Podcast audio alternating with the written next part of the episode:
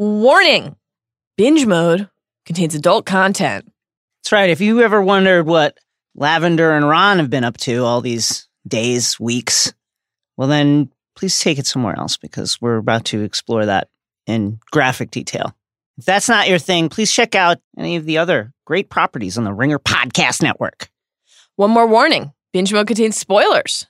If you don't yet know why we're considering my binge heart necklaces for our next bit of merch, Beautiful, so sweet. lovely, chunky golden chains, please proceed with extreme caution. And now, binge mode. You can try, Said Harry indifferently. but you seem cleverer than Fudge, so I'd have thought you'd have learned from his mistakes. He tried interfering at Hogwarts. You might have noticed he's not minister anymore, but Dumbledore's still headmaster. I'd leave Dumbledore alone if I were you. There was a long pause. Well, it's clear to me he's done a very good job on you. Said Scrimgeour, his eyes cold and hard behind his wire rimmed glasses. Dumbledore's man, through and through, aren't you, Potter? Yeah, I am. Said Harry. Glad we straightened that one out. And turning his back on the Minister of Magic, he strode back toward the house.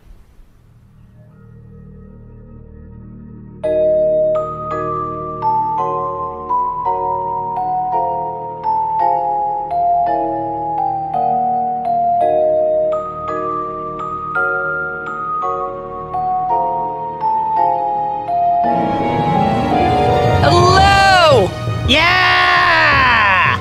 Welcome to Binge Mode Harry Potter. I'm Mallory Rubin, executive editor of TheRinger.com. What a great website.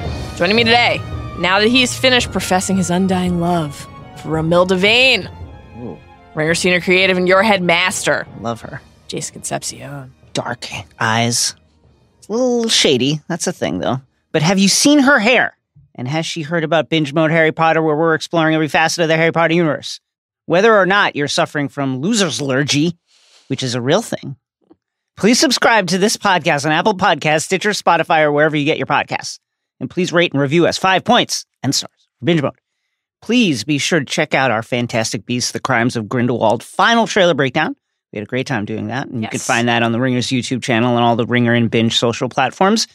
Speaking of social, please follow us on Twitter and Instagram. Mash that follow button at binge underscore mode, aka the underscore. And mash the may I follow button for our Facebook group, which is just for binge mode fans and which is an excellent place to share your favorite snippets of Luna's unbelievable Quidditch commentary. She's a natural. Yeah. A natural. On the last Binge Mode Harry Potter, we explored how warning signs shape chapters 12 through 15 of Harry Potter and the Half Blood Prince. And on today's episode, we're diving into chapter 16 through 19. Requisite spoiler warning for today's binge as always. While those chapters are today's primary focus, we will be going deep. Deep. deep. Deep. on details from all seven books and eight films and the wider Potter canon, Mm. taking the entire series into account from the moment we modify our own memories. So turn on the spot, feeling your way into nothingness, because it's time to head to the hospital wing.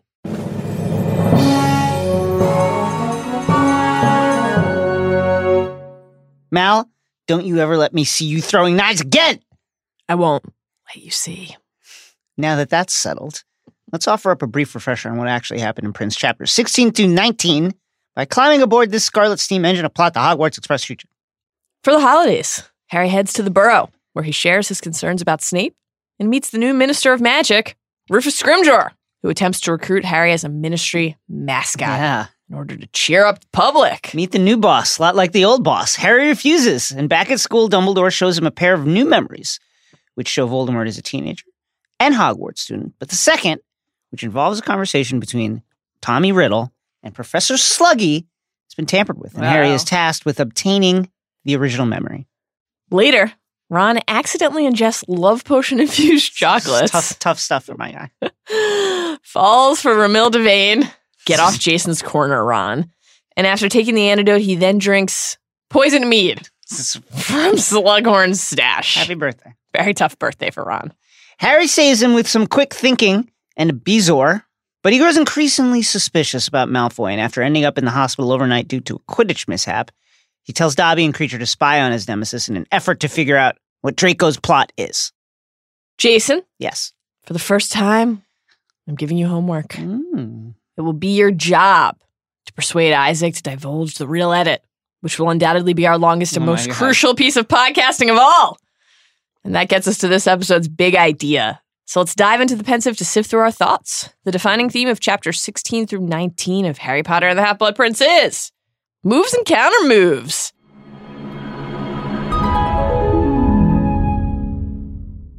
Chapter 16, A Very Frosty Christmas. Ah, the holidays. What a wonderful time to unwind with friends and family and let the spiced brews sluice through our gut and wash away our worries. Or if you're Harry, a time to indulge in relentless Malfoy theorizing. Our guy really doesn't know how to unwind. Well, I mean, like, at least he's understands that something is afoot. For once, Harry is right. After all, the last book, I'm happy for my guy. As Christmas break begins, we find Harry and Ron at the burrow peeling sprouts, debriefing about what Harry overheard transpire between Snape and Malfoy. Ron is stunned by the reveal that Snape made the unbreakable vow. What happens if you break it then? Harry asks. You die, Ron replies. Well, that seems serious. Oh my goodness, yeah. Harry doesn't exactly need any more convincing that Snape is really on the side of the darkness. Netter, he isn't. Yeah, remember what you were saying four seconds ago about Yeah. Harry being right? Yeah, well, he's almost right. He's so close to being right. But hearing this will only strengthen his certainty regarding Snape and Malfoy alike and his resolve to find them out. But in the meantime, sprouts must be peeled, which, as Fred and George are all too happy to point out, Harry and Ron still have to do with their hands like dirty muggles, as neither is yet 17 years old. Ah, the cruel limitations on underage magic and the cruel ruminations of older brothers. How, they ask, did Ron's relationship with Lavender, Lav Lav, come to be? How, they ask. Is it, did she sustain such extensive brain damage? That's rude. Very mean. It's hard to make room for jokes, given the sheer volume of bodies at the burrow. Piling up. Mrs. Weasley's putting Bill with the twins, Okay. Fleur with Ginny, which will definitely stop Bill and Fleur from fucking like wild beasts. We're sure that'll work, Molly. There are closets, there are hallways, there's fields around the burrow. There's all manner of places. Everywhere you look, romance and the knives that Ron's thrown that George has to magic into paper airplanes fill the air. We're off to the village, George tells Ron and Harry. There's a very pretty girl working in the paper shop who thinks my card tricks are something marvelous, almost like real magic. These guys, man. At least someone's thinking about something other than Malfoy and Snape, because Harry sure isn't. As soon as the twins leave, he tells Ron that yes, he's going to tell Dumbledore about what he overheard, and he's not stopping there either. Quote, I'm going to tell anyone who could put a stop to it, he says, noting that he plans Mhm. to revisit the matter with Arthur too.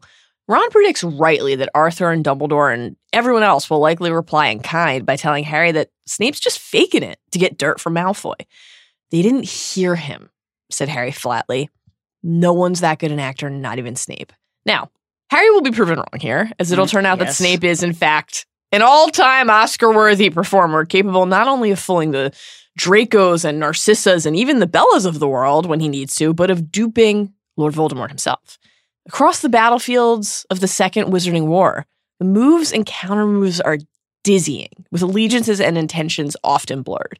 In Snape's case, with some parties in both camps fully convinced of his loyalty and his treachery alike, the deception was always going to prove so complete on one side or the other that it transcended even the standard double agent label. Harry didn't get a chance to debrief Hermione before holiday break, having seen her just for a moment the morning after the party, at which point from the book, Ron and Lavender had been saying a thoroughly nonverbal goodbye. Lavender, physical being as well. But he's sure that not even Hermione will be able to deny that Malfoy at least is clearly up to something from the book. Harry felt fully justified in saying, I told you so, which he had done several times to Ron already. He's been waiting to do an I told you so to Hermione for several years, I think. On Christmas Eve, Harry finally gets a chance to speak to Arthur, who's been, quote, working very long hours at the ministry and presumably needs a nap, finally. With Celestina Warbeck blaring, a cauldron full of hot, strong love. One of my favorite tunes. One of Molly's very favorite tunes. She's got some of that boiling, let me tell you. These lyrics, by the way, are overtly, They're overtly overtly about a man's ability to induce a female orgasm. Hundred percent what I wrote. It's about fucking. Molly loves this song. Loves Do you it. remember Arthur? How we used to listen to this song as teens? Oh yes, I do, Molly. Still got the marks. I marks. still got the marks. And Fleur blaring even louder, much to Mil's chagrin. Harry and Arthur engage in conversation at last. Let me just say, Fleur a little rude in this case. Yeah, like read the room. This Read is the room. important to Molly. Yeah, I- so you don't need to be like, this is awful. What is this? Terrible. The beat does not even slap. She probably thinks that the love is overcooked because it's in Britain, you know? Arthur shares that as busy as things have been at the mystery, he's not convinced any of the three folks they've managed to arrest are real Death Eaters, Mm. including Mm-hmm. our friend, Mm-hmm. Good Stan. Shunpike. Yeah. he says, the top levels want to look as though they've been making some progress, and three arrests sounds better than three mistaken arrests and releases. Harry has yet to interact with Scrimgeour directly, and certainly wasn't sorry to see Corn Fudge's reign of incompetence end, but his exposure to the new minister now consists of subtext heavy newspaper clipping, a very tempered assessment from Dumbledore, and this concerning insight from Mr. Weasley. Fudge did not get anything done.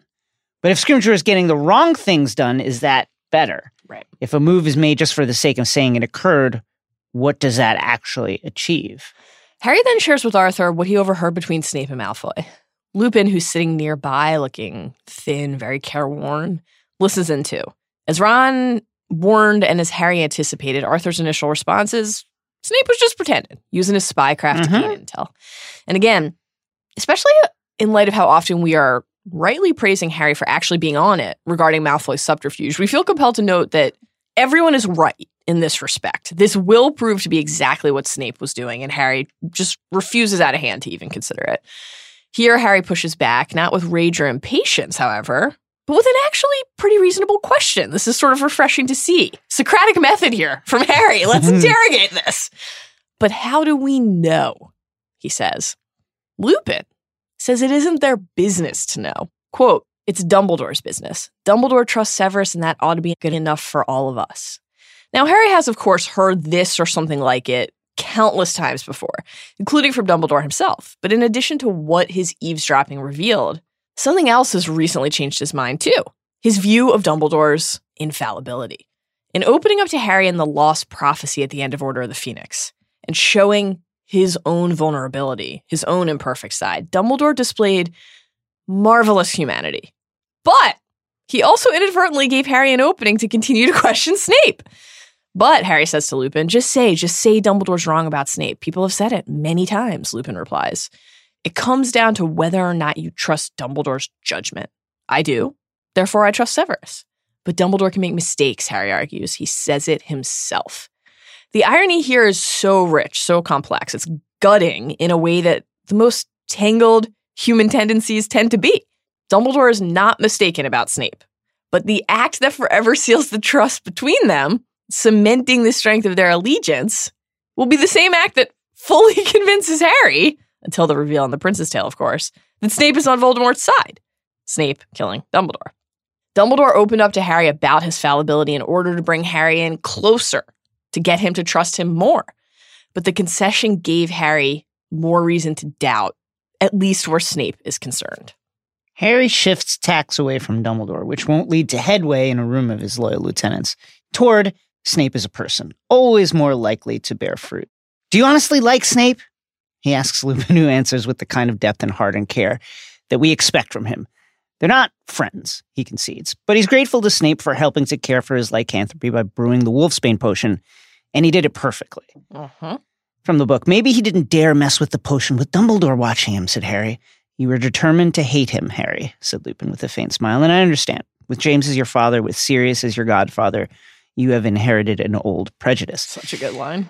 Potent line, cutting to the heart not only of the bile always boiling near the surface between Harry and Snape, but to the ingrained bias that exists in so many of us toward many things, clouding our ability to clearly decipher the intentions of others, and sometimes in ourselves. Lupin encourages Harry to share this latest intel with Dumbledore, but not to hope for a receptive audience. From the book, it might have been on Dumbledore's orders that Severus questioned Draco, Lupin says, and we'll learn in Hallows that, of course, he is correct. As Mr. Weasley attempts to prevent a Fleur MILF feud with the interruption of ample eggnog. Always an effective strategy. Harry asks Lupin what he's been up to. Neither we nor Harry has seen him in quite some time, actually. We learn he's been underground. Quote, almost literally. That's why I haven't been able to write. He says that he's been living among the werewolves. Quote, nearly all of them are on Voldemort's side. Dumbledore wanted a spy, and here I was, ready made. And the description from the book here reads He sounded a little bitter, and Hmm. perhaps realized it, for he smiled more warmly as he went on. I am not complaining, it is necessary work, and who can do it better than I? Though Lupin quickly tries to mask it, that bitterness is notable. Mm-hmm. A reminder not only of the costs of war, but of the toll that Dumbledore specifically sometimes asks his troops to pay. Dumbledore is a kind and charismatic man, genuinely committed to helping others discover their value and to fighting for the triumph of good. Lupin has felt an unbelievable, unrivaled amount of gratitude toward him for the opportunities and trust that he's shown him. But Dumbledore also knows what's required to achieve that triumph. And Lupin has been living among monsters, not because he's the only redeemable werewolf, but because society has made many werewolves feel that they're monsters. He says that most of them support Voldemort because they've been forced to live on the margins, stealing, killing to eat. They crave the freedom that Voldemort's reign would provide. Quote, and it is hard to argue with Greyback out there. Readers, of course, have heard this name from Snape in Spinner's End when listing the other Voldemort supporters who failed to find the Dark Lord after his fall, and of course, Draco's conversation with Borgin in Borgin and Burke's in Knockturn Alley when Draco used his name as a threat strong enough to secure Borgin's cooperation. Harry doesn't remember hearing Draco use the name and asks Lupin who Greyback is. He says Fenrir Greyback is, perhaps, the most savage werewolf alive today. He regards it as his mission in life to bite and to contaminate as many people as possible. He wants to create enough werewolves to overcome wizards. This would, by the way, be a threat to Voldemort's order.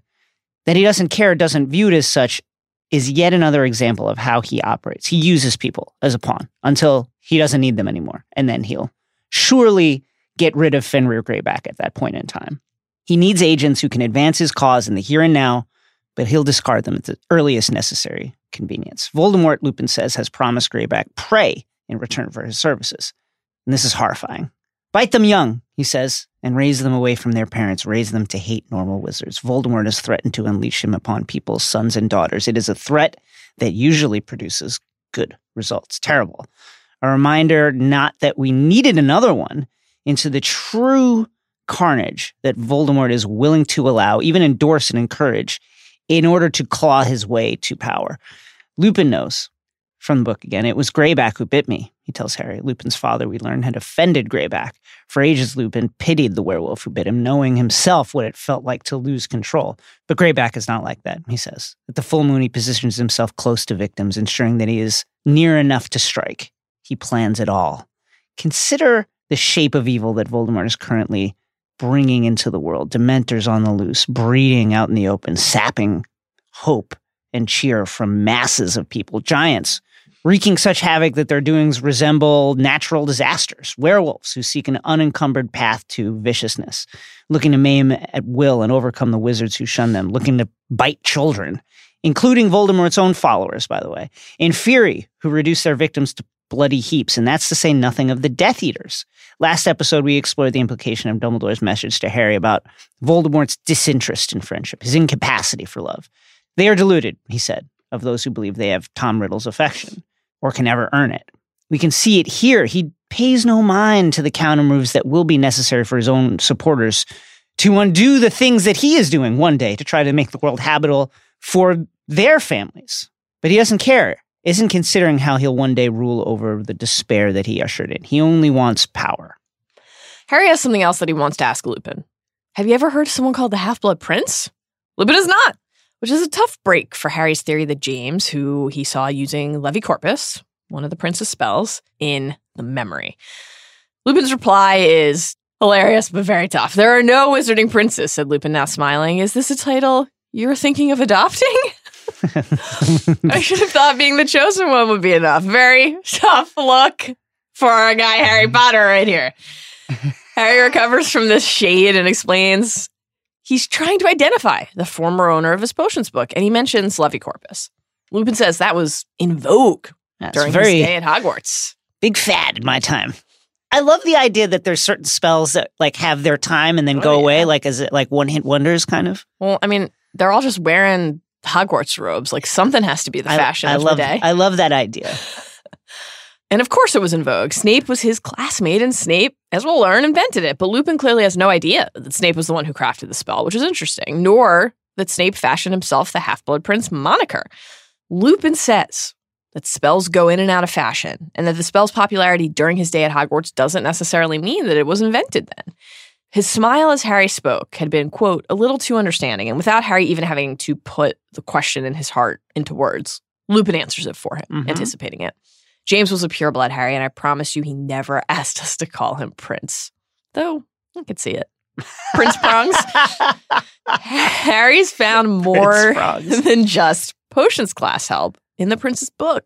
He's found new confidence, new imagination, his desire to link that growth that he is experiencing to his father, to his father's friends, to the past is quite endearing. Not yet willing to let go of that desire, he asks Lupin, Was it you? Was it Sirius? Definitely not, Lupin says. The next morning, Harry awakes to Ron's distressed, revolted exclamation. She's got to be joking! He's holding his holiday gift from Sweetlav, a thick golden chain necklace from which dangles the words, My sweetheart. It is cuffing season, ladies and gentlemen. Ron asks how Lav could possibly think that he'd like that. Well, think back, said Harry. Have you ever let slip that you like to go out in public with the words, my sweetheart round your neck? Ron's answer is straight out of Hermione's Goblet movie playbook. Well, we don't really talk much. It's mainly snogging. Well, yeah. The very next thing he says is, quote, is Hermione really going out with McLaggen? Which is, Subtle. yeah.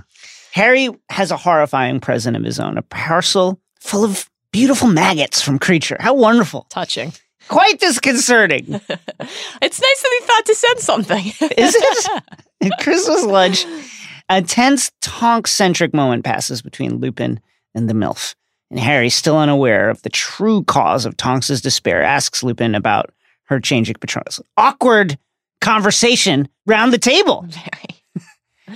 From the book, Lupin took his time chewing his turkey and swallowing before saying slowly, Sometimes great shock, an emotional upheaval. Just as Harry begins to deduce that the form could be an ode to Padfoot and prepares to pose this theory to Lupin, who is, of course, the actual inspiration for the Patronus, Molly shrieks to Arthur that Percy is approaching the house. Our good friend Chris Rankin.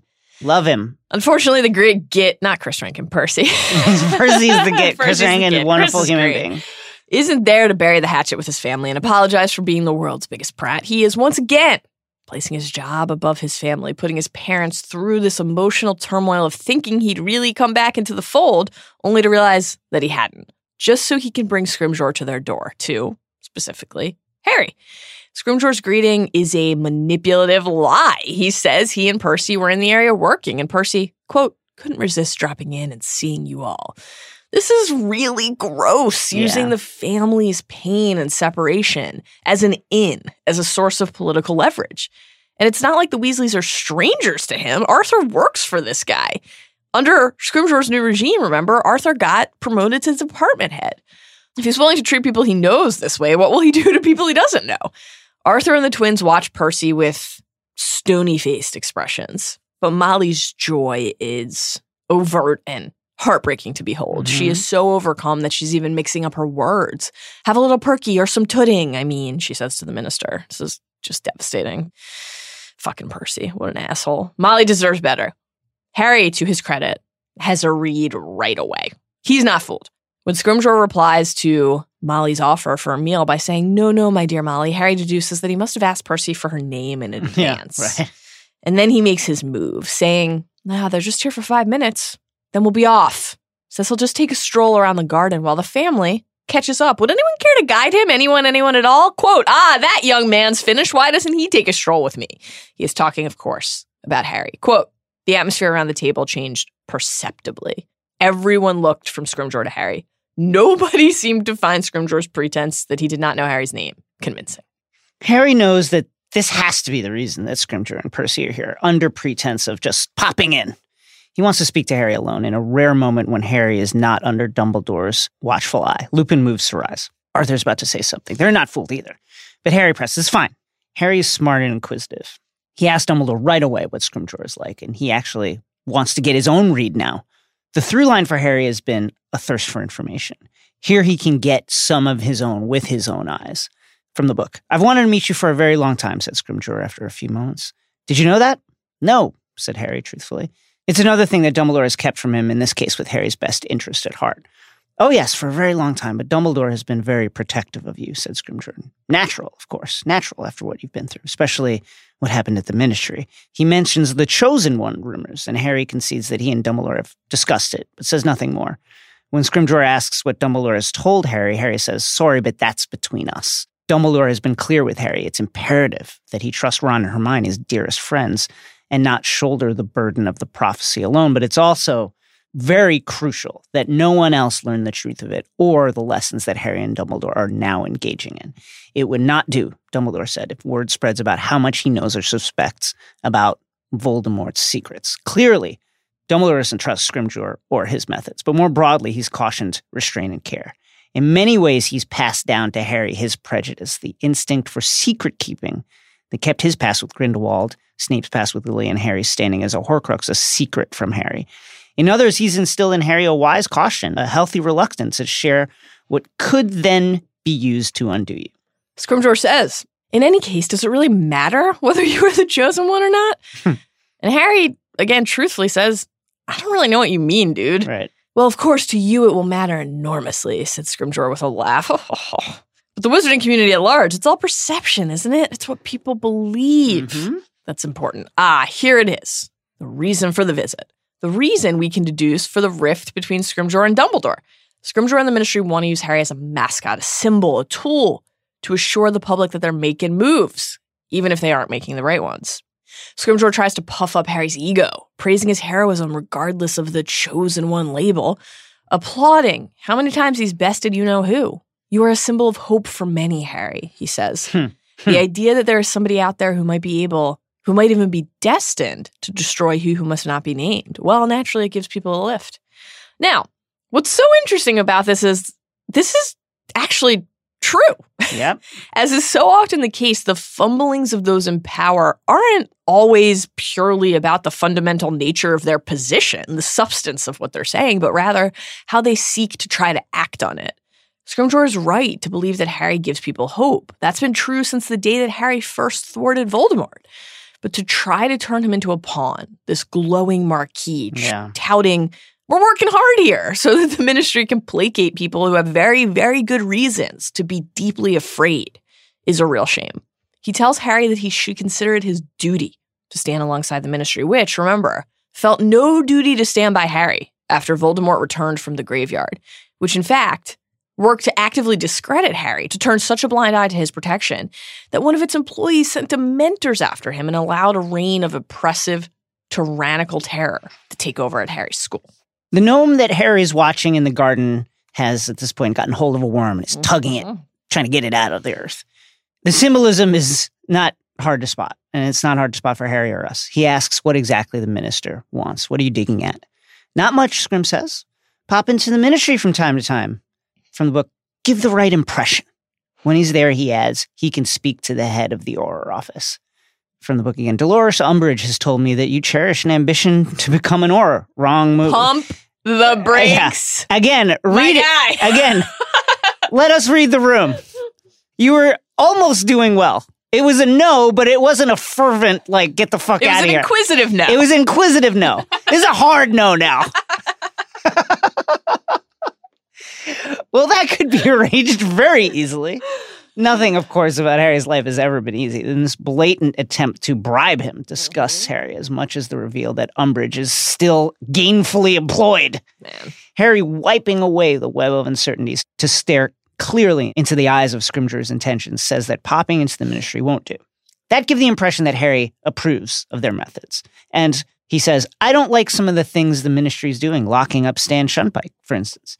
Harry, like Dumbledore, is something of a revolutionary. Unlike Dumbledore, who'd be the first to admit this, Harry is perfectly equipped to challenge authority because he himself has never craved the throne. He's an outsider, complete mm-hmm. outsider.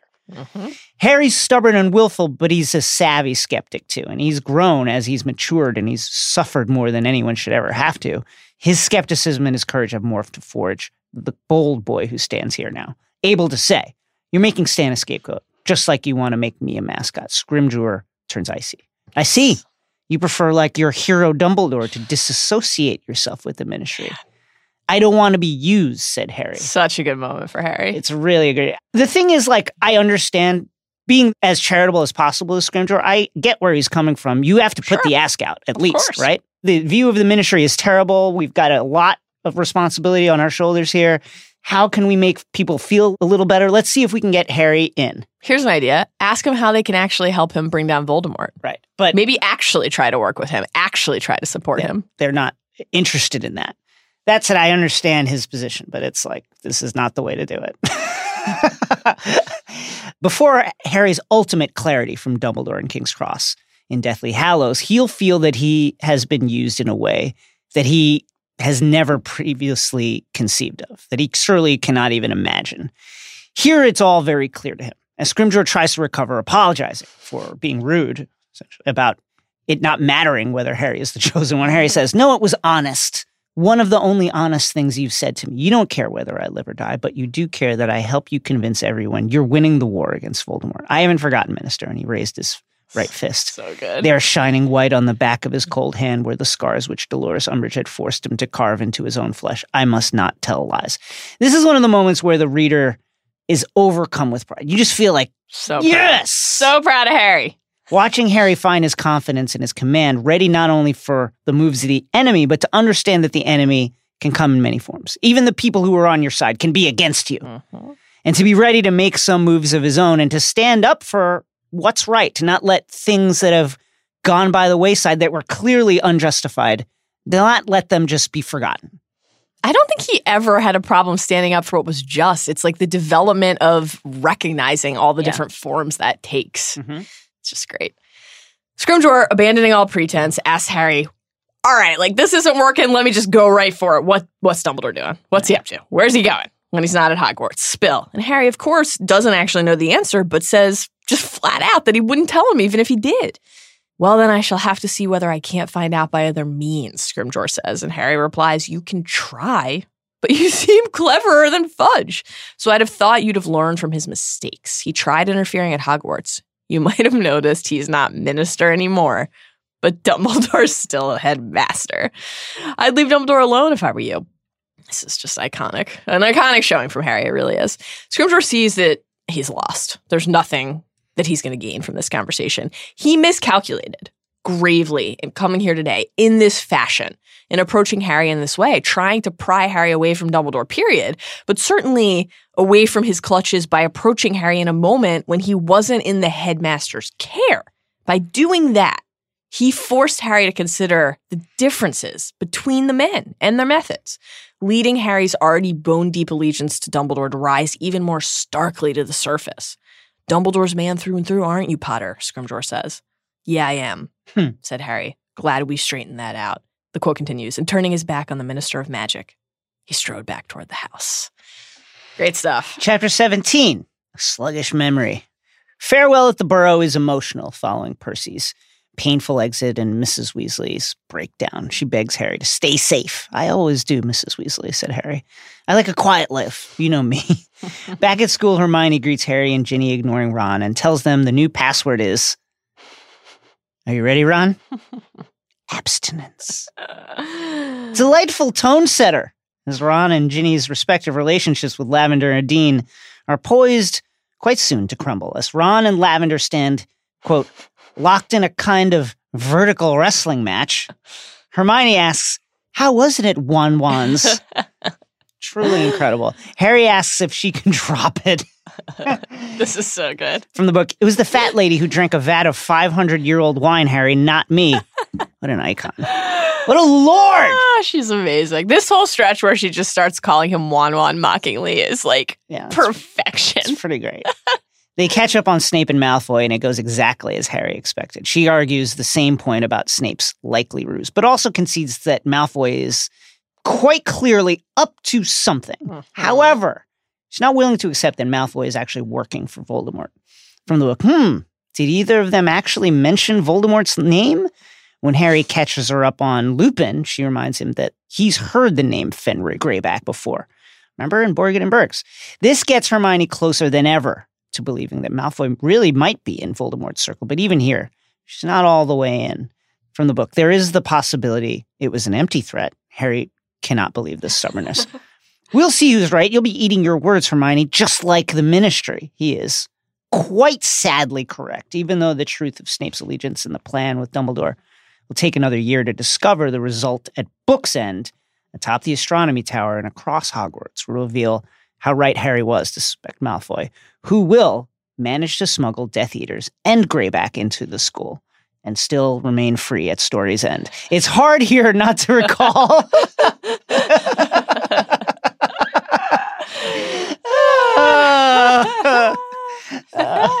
Very tough stuff. Listen, he let Death Eaters and a slavering, rampaging werewolf who has dedicated his life to biting children mm-hmm.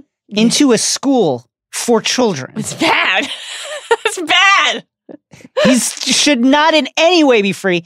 And if he is going to be free, he can never hold a wand again. You know, like you want to let him out, fine, but he can never do magic again. He can never be part of the wizarding world again. That's it. He's out. It's insane that he's allowed to just do stuff. Anyway, it's hard here not to recall what Harry thought to himself in Order of the Phoenix after his towering row with Seamus after the welcome feast. They'll know we're right in the end, thought Harry miserably. Yeah. Yeah. It was bad enough when that lament was directed toward the likes of Seamus and nameless Hogwarts students and Daily Prophet readers who doubted his and Dumbledore's account for it to be proving this difficult after everything Harry has been through.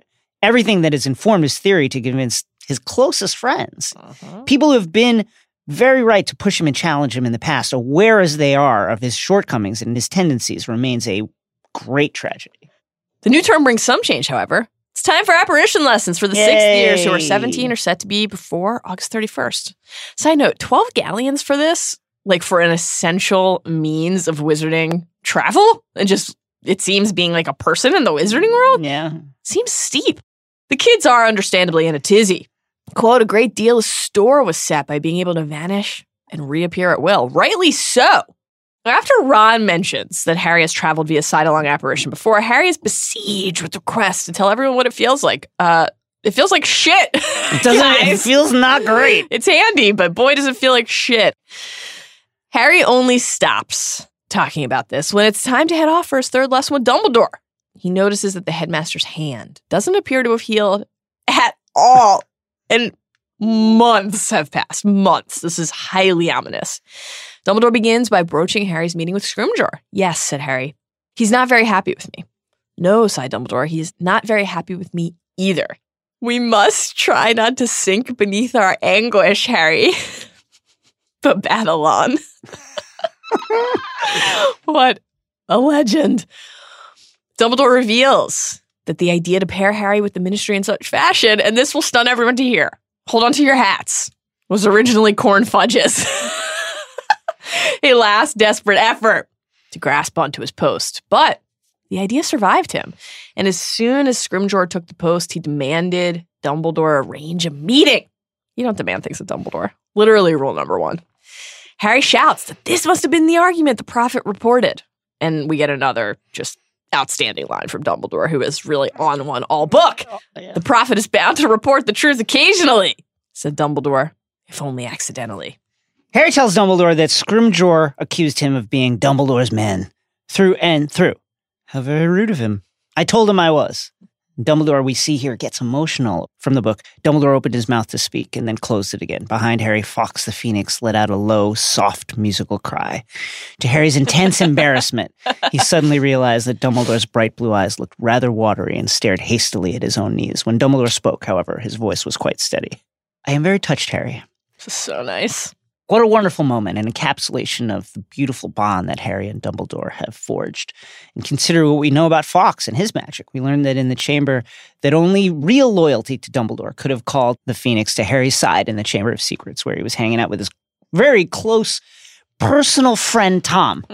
Fawkes Cry here is another testament to the force and integrity of their bond in the moments when readers and Harry question Dumbledore's methods, and those often will come fast and furious soon.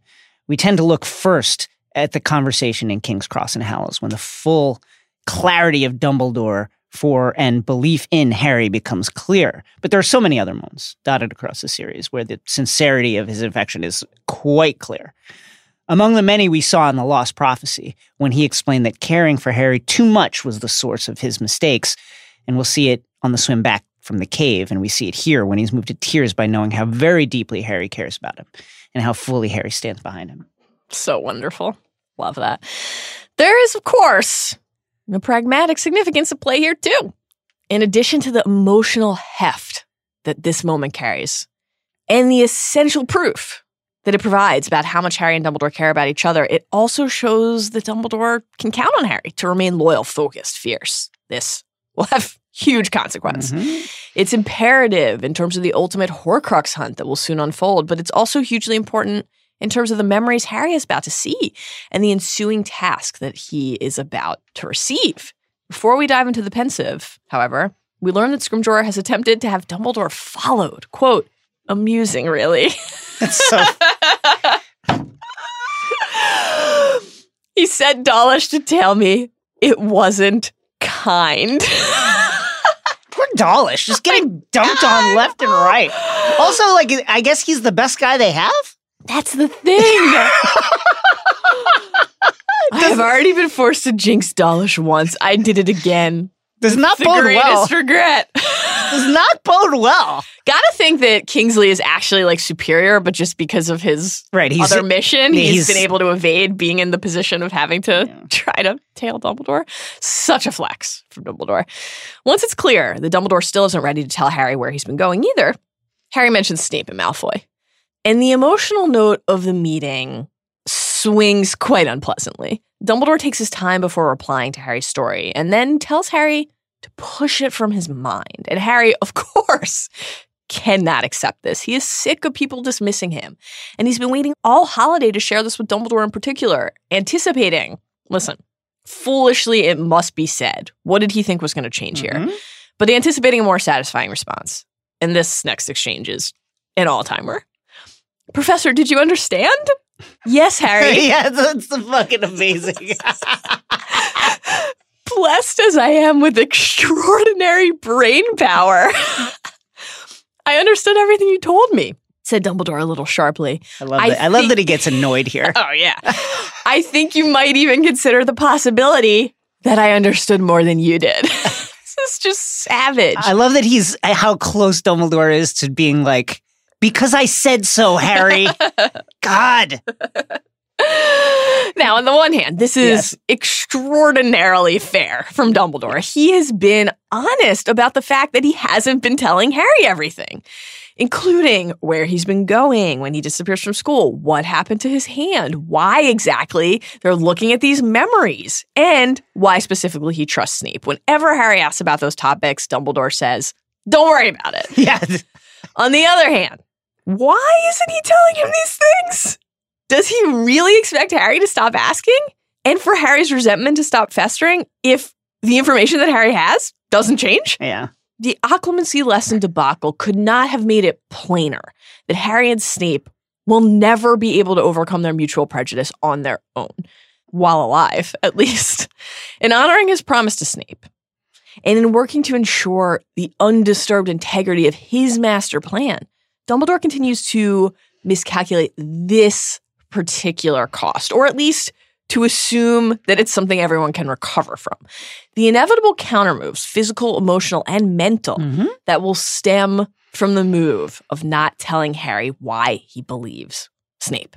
And of course, Dumbledore knows all about this moment between Snape and Draco because, as has been posited, they are in fact in cahoots. Snape is in fact questioning Draco on Dumbledore's express orders. Dumbledore's disquiet here is not about Snape's loyalty. He's ironclad about that. Ironclad.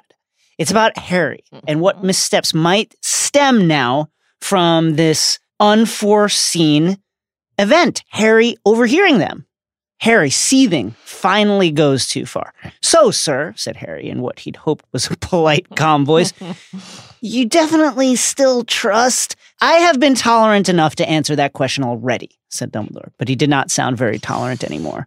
My answer has not changed. Pull back, Harry. Pull up. My guy. Let's tap him. Let's pull up here. Man. Dumbledore insists that they turn to the lesson. Harry sits, quote, feeling mutinous. Dumbledore, rightly reading Harry's resentment, says, Ah, Harry, how often this happens, even between the best of friends. Each of us believes that what he has to say is much more important than anything the other might have to contribute. I don't think what you've got to say is unimportant, sir, said Harry stiffly. Dumbledore knows Harry well, certainly well enough to anticipate that his actions here and the way this conversation is played out could lead Harry to do something reckless. Mhm. He's very concerned about it. There's a cause and effect at play with Harry, and the seriousness with which he believes his concerns are taken directly influences how recklessly he behaves. It's true for many of us. At least there's something else to turn Harry's attention to here. Two new memories, quote, both obtained with enormous difficulty. And the second of them is, I think, the most important I have collected. Oh, go on. We meet this evening, Dumbledore says, to continue the tale of Tom Riddle. And he tells Harry that young Tom arrived in secondhand robes at Hogwarts and was sorted immediately into Slytherin House. Quote, he showed no sign of outward arrogance or aggression at all. As an unusually talented and very good looking orphan, he naturally drew attention and sympathy from the staff from the moment of his arrival. He seemed polite, quiet, and thirsty for knowledge. Nearly all were most favorably impressed by him. Of course, we saw in The Secret Riddle how astute young Tom was, how able to read and play his marks.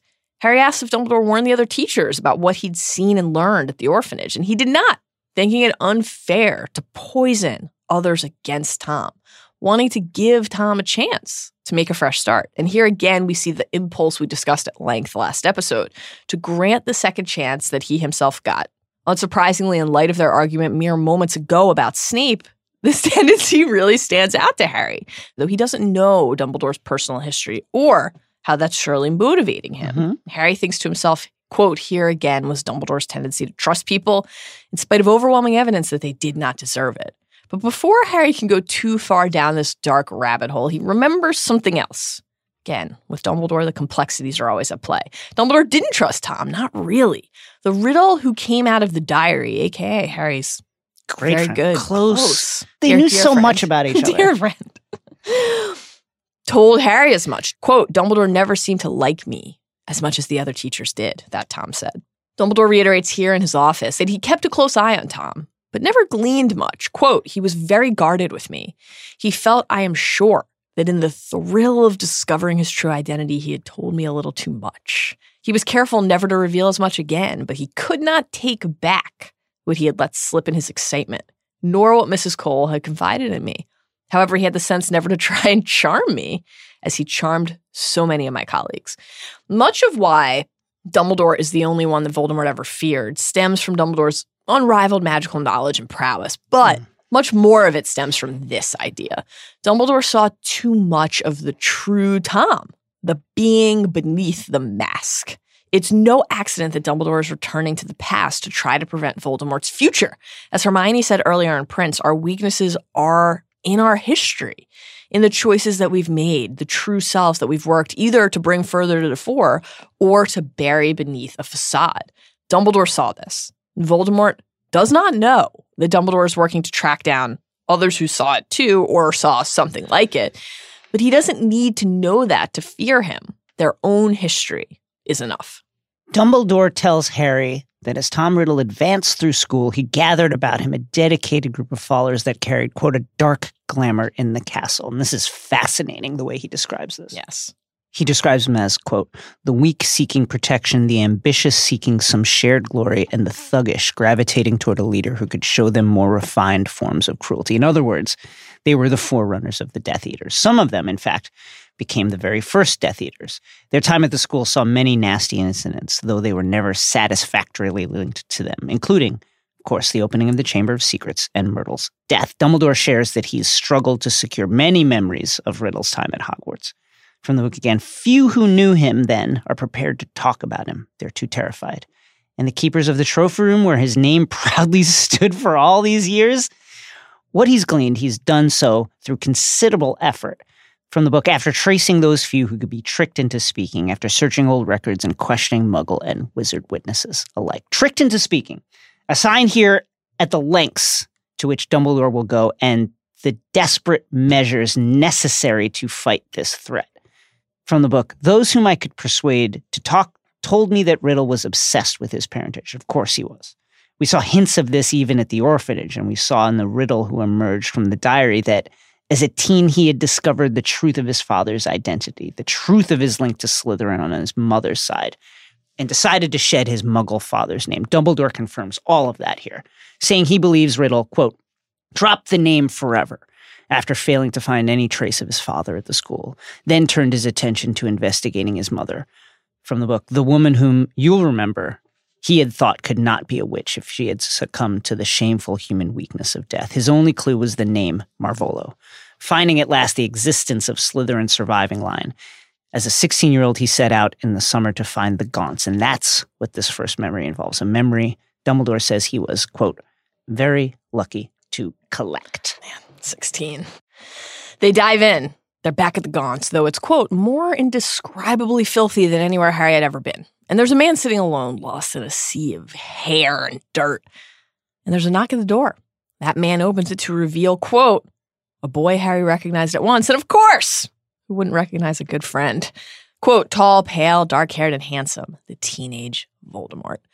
The ball of hair and filth freaks you. He thinks it's the muggle from the village. That's how much Tom Riddle looks like his father. Riddle commands him in Parseltongue to stop and then moves into the room unafraid, totally in command. Quote, Harry could not help but feel a resentful admiration for Voldemort's complete lack of fear.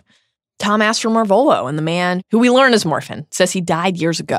When Morphin pushes his hair out of his eyes, Harry spots Gaunt's blackstone ring on his hand. Morphin says, I thought you was that muggle. You look mighty like that muggle.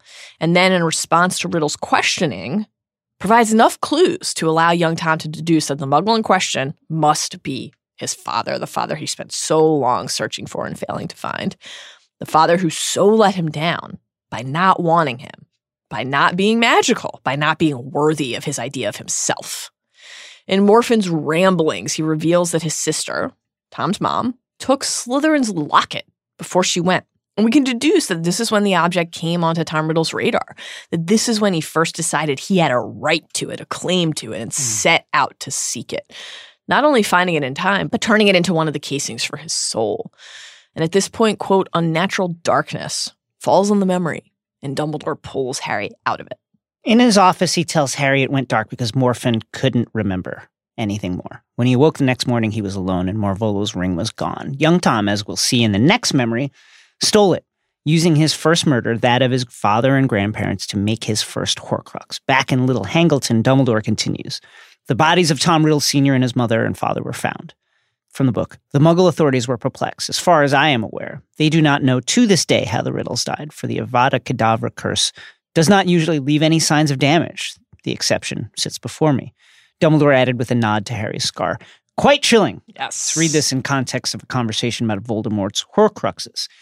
The ministry, Dumbledore continues, knew this was a magical murder from the start and knew a convicted muggle hater lived nearby and had previously attacked one of the victims. They called on Morphin, and he admitted to the murder, boasting of his pride and handing over his wand, which was the weapon in question. He later died in Azkaban, muttering about Marvolo's lost ring. Harry deduces what Dumbledore already is laying out. Voldemort stole Morphin's wand and committed the murders. Then he implanted a false memory of the crime in Morphin's mind, stole the ring, and left. Harry's baffled, given that Morphin had this true memory in him, which surely the authorities could have used to deduce what legally occurred. But Morphin didn't just hand this over. Dumbledore, a highly skilled legilimens, secured in the last weeks of Morphin's life. From the book, by which time I was attempting to discover as much as I could about Voldemort's past. He tried to use the memory to free Morphin, but Morphin died before Dumbledore was able to succeed. And anyway, why would they look that far? They have the guy. He admitted to the crime. Yep. His wand showed that it was indeed the murder weapon in question. Why look further? Sounds like a plot for Law and Order. Yeah. Harry, furious as he always is at any sort of injustice, asks how come the ministry couldn't detect that Tom Riddle had done magic. Quote, he was underage at the time. Dumbledore reminds him that the ministry detects the magic, not the perpetrator. And Harry, of course, was blamed for Dobby's hover charm in Chamber Secrets. In Wizarding Homes, Harry hears here, parents really have to enforce underage magic because the ministry can't detect who in the home is performing the magic. Morphin, while a vile human who abused other people, and was not a good guy, still did not deserve to die for these crimes, which he did not commit, nor to die without control over his own faculties. But other people do have control over their own faculties, enough control, in fact, to amend them. And that brings us to the second memory of this third lesson. Harry is silent as Dumbledore pulls the file, recalling the headmaster's words about this being the most important memory he's procured. Quote Harry noticed that the contents proved difficult to empty into the Pensieve, as though they had congealed slightly. Did memories go bad? And now a quick break for a word from our sponsors. Binge Mode is presented by Universal Orlando Resort. Experience the fun and excitement of Universal's Islands of Adventure, Universal Studios Florida, and Universal's Volcano Bay. There's a Universal hotel for every single style and budget. And now there's a brand new hotel that puts you right in the heart of the action. Ooh. Universal's Aventura Hotel is sleek and stylish with commanding views of all three theme parks from its very own rooftop bar. Plus, when you stay at one of Universal Orlando's hotels every morning, you can breeze into one of three amazing theme parks via water taxi or shuttle an hour before other guests. And as the sun sets on days filled with thrills, the night awakens with a frightening chill at Universal Studios Florida. Now through November 3rd, Halloween Horror Nights brings together stories and visions of the most notorious creators of horror and takes them to the next level. This year, time twists and turns on itself, ripping cinematic greats, cult classics, and even original nightmares from decades past into a new era of fear Yes! with more terrifying haunted houses than ever. Ow, ow, ow! But no matter what time of year you visit Universal Orlando Resort, you'll find exciting events to make your vacations more epic. Go to www.universalorlando.com to plan your visit today. Binge Mode. It's also brought to you by Damsel, a new young adult fantasy novel by National Book Award finalist Elana K. Arnold. A prince slays a dragon, rescues the girl, and they live happily ever after, right? Not in this story. Damsel is a dark, twisted, and boldly feminist take on classic fairy tales where one girl must learn to navigate a terrifying world where she soon realizes her choices are not her own. Not everything is as it seems, and dragons might not be the greatest danger she has to face. Claire Legrand, New York Times bestselling author of Furyborn, calls Damsel searing and audacious with an ending that will leave you howling at the moon, a must for every collection. Damsel is available now wherever books and audiobooks are sold. Visit epicreads.com for more information. And now back to binge mode. They fall into the memory in front of someone Harry recognizes at once. Young Horace Sluggy, a little younger, thick, shiny ginger hair. He's sitting in a winged armchair, his feet kicked up on a velvet poof, wine glass in one hand, vat of crystallized pineapples in the other. Or how else would you not recognize a guy that loves those pineapples? My God. Calm down with the pineapples. Half a dozen boys are sitting around him, including young Tom. From the book, his right hand laid negligently upon the arm of his chair. With a jolt, Harry saw that he was wearing Marvolo's gold and black ring. He'd already killed his father. I love the way that she puts that negligently. Like, uh-huh. you know, he's just with aggressive casualness displaying the ring for everyone to see, but also just kind of, you know, just putting it out there. That's it. Uh-huh. This is really, really jarring, even though we know that Tom Riddle opened the chamber and killed Myrtle as a student, know that he killed this young, knowing that he manipulated his friends and foes alike, there's something unshakable about seeing him sitting here relaxed, totally calm, in polite company, a token of his murder on his hands. He is a sociopath, clearly, and just a handful of years after we first met him at the orphanage, after he learned the truth of his magical powers, he wears his violence, his lunacy with comfort and ease. Mm-hmm. He makes small talk with Slughorn about Professor Merrythoughts' retirement. Slughorn praising him, the other boys casting him admiring looks. From the book, what with your uncanny ability to know things you shouldn't and your careful flattery of the people who matter. Thank you for the pineapple, by the way. You're quite right. It is my favorite. And then suddenly, mid sentence, the room fills with fog, obscuring everything that Harry can see, leaving Harry only to hear Slughorn's voice ringing through. You'll go wrong, boy. Mark my words. Then the fog clears. And no one in the memory remarks upon the fog. The clock strikes 11 and Slughorn dismisses the boys, calling out the Cuck Lestrange and Avery, both feature Death Eaters, by name. Voldemort stays behind as the others leave, and Harry can tell he wanted to get Slughorn alone. From the book, Sir, I wanted to ask you something. Ask away then, my boy, ask away. Sir, I wondered what you know about, about Horcruxes. And the fog fills the room again, and Slughorn's voice booms. I don't know anything about Horcruxes, and I wouldn't tell you if I did. Now get out of here at once, and don't let me catch you mentioning them again. Hmm. Dumbledore, who's described as smiling serenely as this transpires, pulls Harry out of the memory. I love that. Harry is stumped. Yeah. What is going on here? Especially in light of Dumbledore's claim that this was the most important installment in his collection. Quote, as you might have noticed, said Dumbledore, reseating himself behind his desk, that memory has been tampered with. Okay, this is it. The truth at last of why Dumbledore needed Slughorn back at school and why he needed Harry to get into Slughorn's good graces. Mm-hmm. Dumbledore's entire recruitment of Slughorn has been a move to secure essential information. Professor Slughorn has meddled with his own recollections, Dumbledore says. And why? Harry asks. Well, why do any of us run from something that we've done, right? Quote, because I think he is ashamed of what he remembers. Yeah. He has tried to rework the memory to show himself in a better light, obliterating those parts which he does not wish me to see. What's more, he's done so badly in responding to Dumbledore's quest for this information by poorly hiding it. Maybe because part of him wants to come clean, maybe because it's not his particular skill, maybe because the truth of the thing is just too forceful to keep down via any attempted countermove. But Dumbledore, who has sincere affection for Slughorn, we should say, Yes. says here, this is actually good news. Quote, it shows that the true memory is still there beneath the alterations. Moves and their countermoves are not binaries. There are degrees in between actions that breed reactions and then that breed other actions. And so the cycle goes chains of events, cause and effect, consequences that continue to unfold. Harry is now part of this chain, receiving from Dumbledore his first direct task. It will be your job to persuade Professor Slughorn to divulge the real memory, which will undoubtedly be our most crucial piece of information of all. Dumbledore hasn't been able to get it because doing so isn't a matter of force. It's a matter of will. Harry Mhm. can get it not through magical coercion, but through a human connection, convincing Slughorn that sharing the truth is right.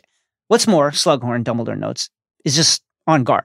Slughorn is good, right? And he's going to be aware that Yes. Dumbledore wants this. And thus he's going to be ready for legilimency, veritaserum, and any other thing that Dumbledore might try. From the book, he is much more accomplished at occlumency than poor Morphin Gaunt, and I would be astonished if he has not carried an antidote to veritaserum with him ever since I coerced him into giving me this travesty of a recollection. Plus, Dumbledore doesn't actually want to drive Slug away, which is very important. For all his po- Yes. faults, he's a wonderful teacher and a sweet, if misguided, man. Yes. He's also a Slytherin who happens to play well with others, a valuable potential Very. bridge between houses in time of war. Also, realize that driving him away means likely driving him into, Into the arms, of, of, the enemy. of the Death Eaters. Absolutely. This has to be done delicately. Delicately from the book. However, he has his weaknesses like the rest of us, mm-hmm. and I believe that you are the one person who might be able to penetrate his defenses. then, abruptly, without explaining any of this, Yes. without Harry being like, What's a Horcrux? Dumbledore dismisses Harry. Taken aback by the quick conclusion to the night's events, he heads out, hearing, as he does, the following exchange. Our guy, Phineas Nigellus, stays in these pages. Yep. I can't see why the boy should be able to do it better than you, Dumbledore. I wouldn't expect you to, Phineas, replied Dumbledore, and Fawkes gave another low musical cry. so good. From the beginning of this story, we have understood that there are all sorts of magical abilities and gifts.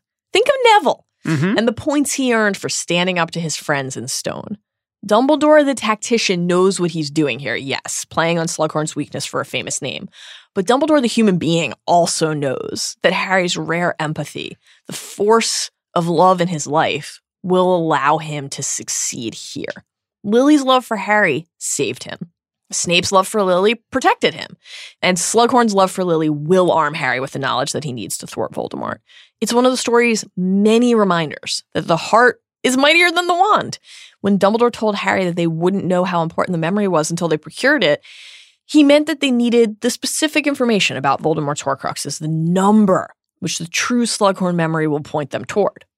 The full knowledge of that number and the nature of Voldemort's moves that they can then plan to counterattack. But, in a way, the most important thing was in the room with them all along. As Dumbledore's comments to Phineas reveal he knows Harry's heart.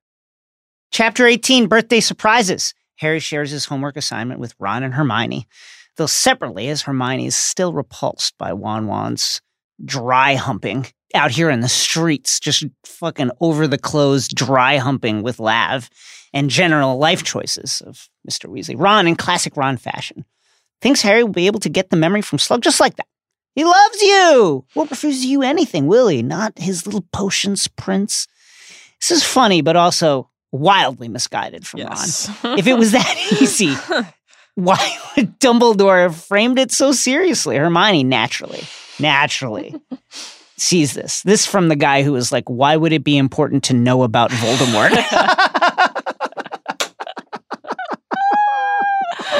oh, boy, Ron. Tough stuff for Ron. All that fucking has drained the blood from his brain.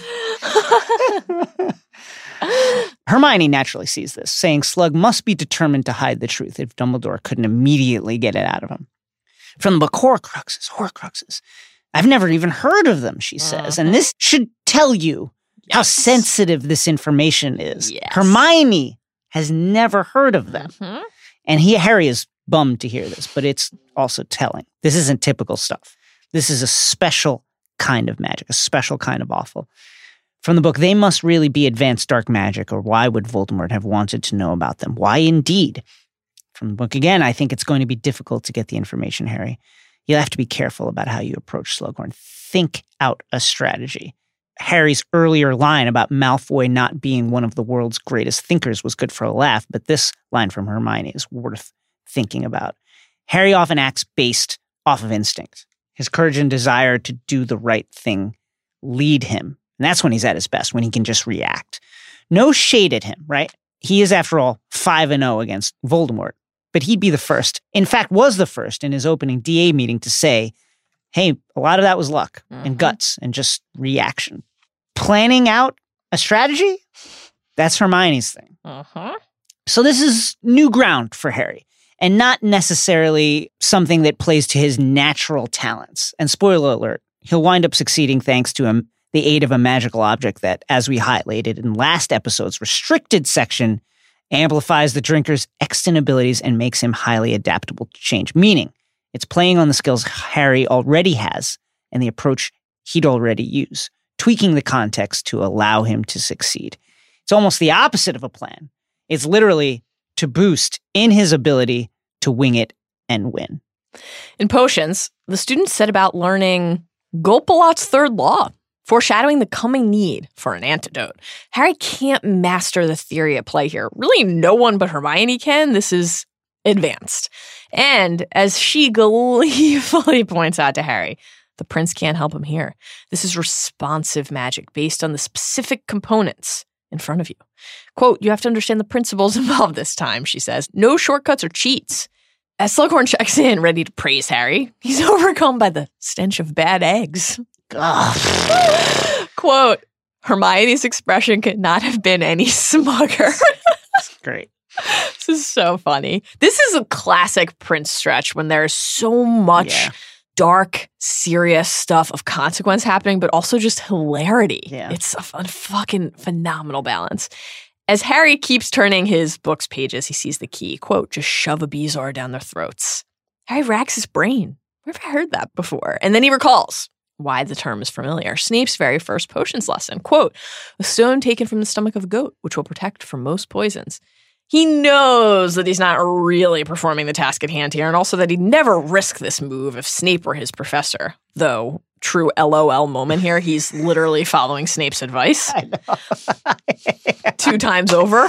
this that's one of the great things that just jumps out of So you on good. reread Oh is like so him good. shitting on Snape in his mind, As he's literally suspecting his, him of doing all manner of things. Meanwhile, following in his footsteps, literally following in his footsteps. literally his handwritten instructions. Unbelievable stuff.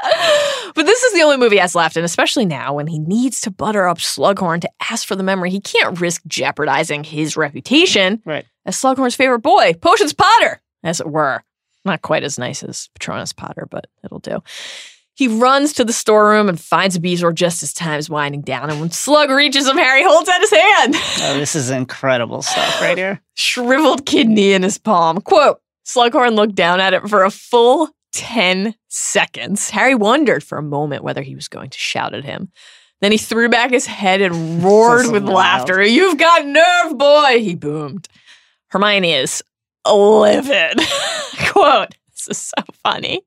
Her half finished antidote comprising 52 ingredients, including a chunk of her own.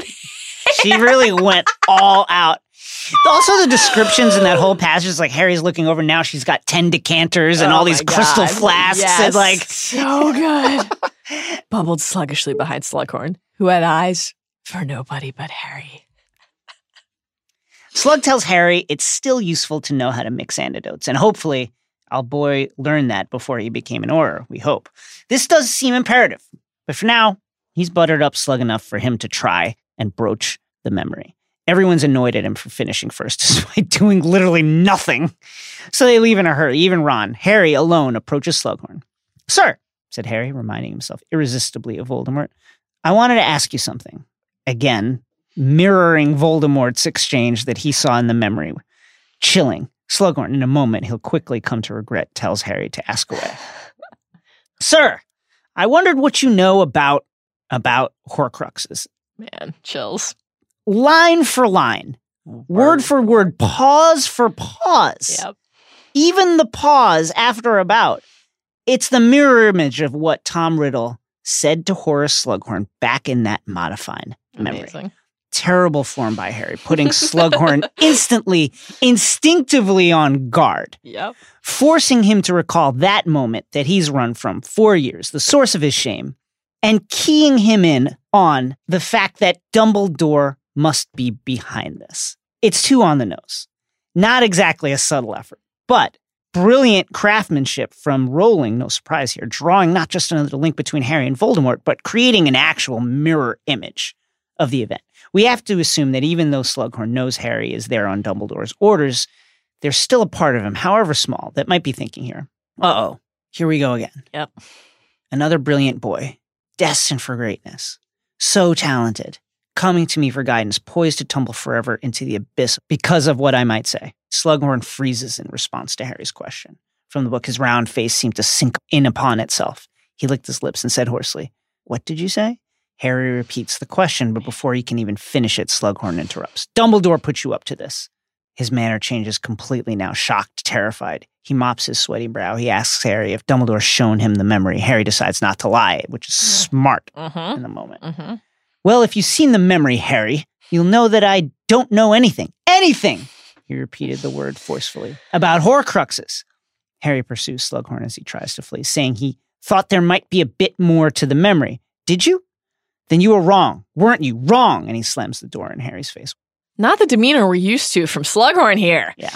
It's fair to say that went about as poorly as it possibly could have. A rushed, unconsidered attempt to try something that Harry should have known from Hermione's advice, from his knowledge of Slughorn's prowess, and from the mere fact that Dumbledore set him this task because it was so hard would require real effort and fortitude. Hermione's too pissed about the Bezoar to be sympathetic, and Ron is too, but for different reasons. Quote, Ron was resentful that Harry hadn't slipped him a Bezoar too. Stay tuned, Won-Won. Yeah. Harry's next strategy is to let Slughorn think that he forgot, just forgot about it all. Quote, it was surely best to lull him into a false sense of security before returning to the attack. So basically, Harry's first plan was to act without any forethought or consideration for what reaction in Slughorn his actions would cause. And his next plan is just to do nothing. Hoping the choice he made, in essence, erases itself. Impressive stuff from the chosen one. Yes. No, no wonder the ministry wants in. Love you, Harry. Though to Harry's credit, this new tact at Yeah. least softens Slughorn toward Harry again. He's hoping for a Slug Club invite and better circumstances for another sneak attack, but no such invite comes. Slughorn may be acting kindly to Harry in class, but he's still clearly on guard. Quote Meanwhile, the Hogwarts library had failed Hermione for the first time in living memory. There's no mention anywhere of what a Horcrux can do. Again, highly notable. She's even looked in the quote, most horrible books in the restricted section, but nothing's there. Nothing of substance, at least. All she's found is one passing reference in the introduction of Magic Most Evil. Quote, of the Horcrux, wickedest of magical inventions, we shall not speak nor give direction. More proof that what they're dealing with here is not your run of the mill evil. If only Harry had asked Dumbledore what they are so that he could set about crafting his counter move most effectively. It would have been honestly just interesting to see how Dumbledore dodged the question. I agree. Remember what the Prince book jacket said. Quote, as in all wars, life goes on. It's time to learn to apparate, folks. The instructor looks, quote, oddly colorless, insubstantial. Ah, apparition where you can splinch away your body parts if you do it poorly, and where even doing it well diminishes your very substance over time. Harry wonders to himself when he sees this person is like, I wonder if apparating that much has done this to him. Wild. McGee snaps at Malfoy to be quiet. He'd been arguing with Crabbe, and Harry, naturally, is intrigued by this. His antenna goes up. The instructor reminds him that it's usually impossible to apparate or disapparate within Hogwarts, but that Dumbledore has lifted the restriction just in the Great Hall for one hour only. Note, we assume some similar temporary lifting of the restriction will wind up explaining the apparition onto the Hogwarts ground that we see in the first Fantastic Beasts Crimes of Grindelwald trailer. Harry sneaks over to be closer to Malfoy, trying to eavesdrop. I don't know how much longer I'll write, Malfoy shot at him, oblivious to Harry standing right behind him. It's taking longer than I thought it would. Then he says that it's none of their business what he's up to. You and Goyle just do as you're told. Interesting. So, Malfoy's friends, friends, air quotes, clearly helping as he boasted to Snape, but they don't know anything. He is to some extent operating alone. Harry, incapable of resisting, says, I tell my friends what I'm up to if I want them to keep a lookout for me. Considering how much he's learned now, the four times he's spied on Malfoy, Knockturn Alley, the Hogwarts Express, with Snape in here. Crazy short sighted from Harry not to just remain quiet and see what else they say. Wild. On Truly other- wild. Now, the other, maybe he could tell from Malfoy's tone that he was just done with crap. He was dismissing him. In a game of chess, though, you would hope that Harry could be more patient. Needs to wait out the moves until he knows what he's facing so he can make his return moves. Malfoy, unsurprisingly, does not let this shit talk slide and continues dropping valuable intel in earshot. He spins and his hand flies to his wand, but stops when the teachers call for quiet, bringing him to his senses. The rest of the lesson passes with a mixture of high comedy and high horror. And some delightful shit talk from Hermione to Ron. I think I felt something the last time I tried, a kind of tingling in my feet, Ron says. I expect your trainers are too small, Won-Won. Said a voice behind them, and Hermione stalked past, smirking. Savage. After the lesson, Harry runs back to his dorm to fetch the Marauders map. Ah, I solemnly swear that I am up to no good, he says. Or Malfoy is, anyway. Malfoy's in his own common room, but Harry resolves to keep an eye on the map moving forward to try to suss out what exactly Malfoy's doing. He checks in regularly over the coming weeks, but never spots Malfoy. He does, however, spy Crabbe and Goyle on their own, more often than is usual, sometimes, quote, remaining stationary in deserted corridors. He doesn't piece together the placement of the corridor in question. In these moments, Malfoy's nowhere on the map at all. Strange. We will learn soon that this is because he's going to the room of requirement, which doesn't Yep. show up on the map. At least this course of action from Harry, while still playing into his ever growing obsession, shows a level of diligence and care. He's actually scouting, he's trying to gain real intel. And even more surprisingly, he's doing so without rushing into danger himself. He's doing this from the comfort of his common room or his dorm. Some semblance of privacy and restraint. Next trip to Hogsmeade is canceled. No surprise after what happened to Katie, though Ron is bummed, given that the trip was set for his birthday. He's about to have a great birthday. All he has to look forward to is his apparition test. Students are still struggling mightily to master the skill. From the book, frustration was running high, and there was a certain amount of ill feeling towards Wilkie Twycross and his 3Ds, which had inspired a number of nicknames for him, the politest of which were Dog Breath and Dunghead. Exceptional, but we still need another D, guys. On the morning of Ron's birthday, Harry tosses over a present, then opens his trunk and begins rummaging for the map. In the course of this rummaging, we'll learn in a few moments, he accidentally tosses the chocolate cauldrons from Romilda's last term over Ron's way, and Ron, assuming they're a present for him, eats them. Love potion and all, as Harry scans the map for Malfoy, unable to locate him. Ron offers Harry a candy. Ron has three, and then as Harry summons him for breakfast, Ron changes. Something's wrong. He's leaning against his bed, staring at the rain with a strangely unfocused look on his face. He says he's not hungry. After a few innocuous but puzzling exchanges, Harry notices that Ron looks pale, nearly sick. He says, I can't stop thinking about her, said Ron hoarsely. Harry's uncomfortable. From the book, friends they might be, but if Ron started calling Lavender Lav Lav, he would have to put his foot down. Then Ron says he doesn't think, quote, she knows he exists. And Harry is like, What are you talking about? You guys are like dry fucking like everywhere. He says, She definitely knows you exist, said Harry, bewildered. She keeps snogging you, doesn't she? Ron blinked. Who are you talking about? Who are you talking about? said Harry with an increasing sense that all reason had dropped away from this conversation. Romilda Vane, said Ron softly. His whole face seemed to illuminate as he said it, as though hit by a ray of purest sunlight. Incredible. This whole sequence is incredible. Harry asks if this is a joke. I think, Harry, I think I love her, said Ron in a strangled voice. Harry approaches him and demands that he repeat what he just said with a straight face. Quote, Have you seen her hair? It's all black and shiny and silky. And her eyes, her big dark eyes, and her. And her what, Won-Won? Harry's like, joke's over, my guy, drop Yeah. it. Then he turns to walk away, at which point Ron literally punches him in the head. his face contorted with rage. Harry whips out his wand, uses Levicorpus to get Ron in the air. What was that for? Harry bellowed. You insulted her, Harry. You said it was a joke, shouted Ron, who was slowly turning purple in the face as all the blood rushed to his head. Finally, Harry spots the box of candies and, quote, the truth hit him with the force of a stampeding troll. Dun dun dun! Ron thought they were a present, but as Harry notes, you just picked them up off the floor, didn't you? Ron Weasley, ladies and gentlemen, nearly almost killed because he eats food that isn't his off the floor. Classic Ron.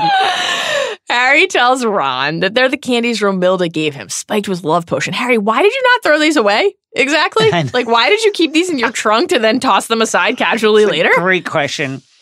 But, quote, only one word of this seemed to have registered with Ron. Romilda? Did you say Romilda? Harry, do you know her? Can you introduce me? All of this is happening while Ron is hanging upside down in the middle of the air. This is just high comedy. And Harry sees an opening here. He tells Ron, yes, he'll introduce him, and he's using this as a ploy to get him to Slughorn's office for an antidote. And as they walk, they pass Lavender. You're late, Won-Won, she pouted. I've got you a birthday. I wonder what her birthday present was. Leave me alone, said Ron impatiently. Harry's going to introduce me to Romilda Vane. Very tough stuff here for our girl Lavender Brown. Sluggy answers the door and he's not happy. He says, I generally sleep late on Saturday. Must be nice for the slug man. Harry nice. asks Slug to whip up a cure for Ron, playing to Slug's ego and desire to be admired by saying he'd take Ron to Pomfrey, but, quote, we're not supposed to have anything from Weasley's Wizard Wheezes and, you know, awkward questions. Slug says, Well, surely, Harry. An advanced potions master as yourself. The blood of your mother running in your veins should be able to whip up an antidote in a jiffy. And Harry plays the worried friend card, and Ron helps sell it quickly by moaning after Romilda and trying to elbow his way into the room. Is she in there?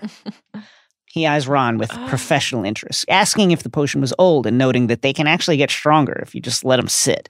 He implores Slug for help by telling him it's Ron's birthday. Slug has never done a damn thing for Ron, making him feel like shit time and again. But here he comes to his aid, and not a moment too soon.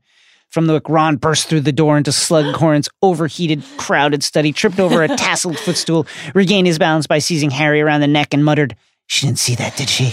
One of my all time favorite paragraphs. So funny. Slug hands him, quote, a tonic for the nerves, telling him how handsome he looks. And as Ron gulps down the antidote, he comes back into himself, a look of, quote, utmost horror on his face.